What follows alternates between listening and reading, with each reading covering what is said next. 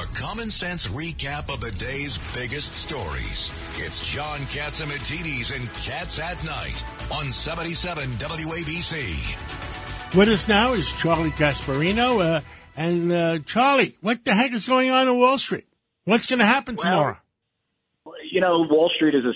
I mean, listen, I don't know, uh, and I.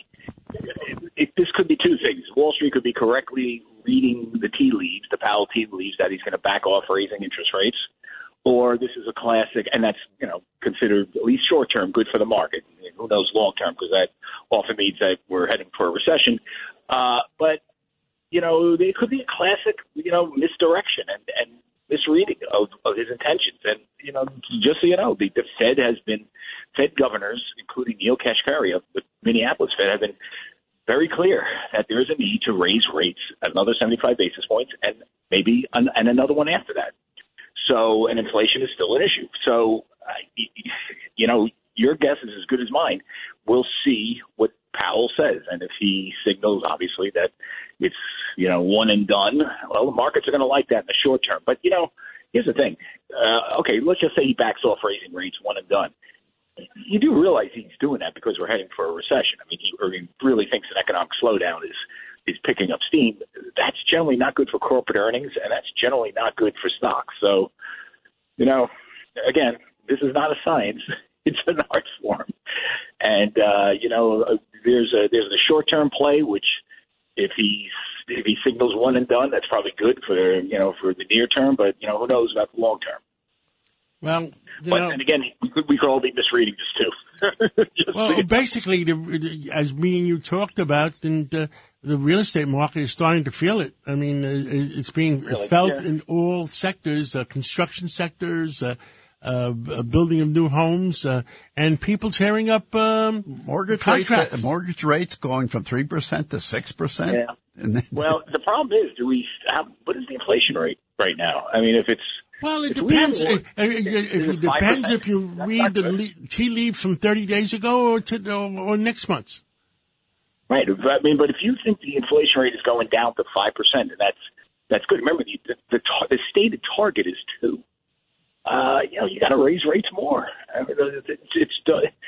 You know, and here's the other thing that I think the Fed it's kind of playing with fire with some of this stuff. If you're going to go around running around saying we we're committed to wiping out inflation, we're committed to the two percent target. Now, I'm not saying I'm committed to it. They're saying they're they're committed to it. I'm not quite sure what's so magical about two percent. Borrowing a phrase from Larry Fink, who said that to, to Neel Kashkari. Larry's the CEO of BlackRock and one of the more sophisticated invest, uh, bond investors out there.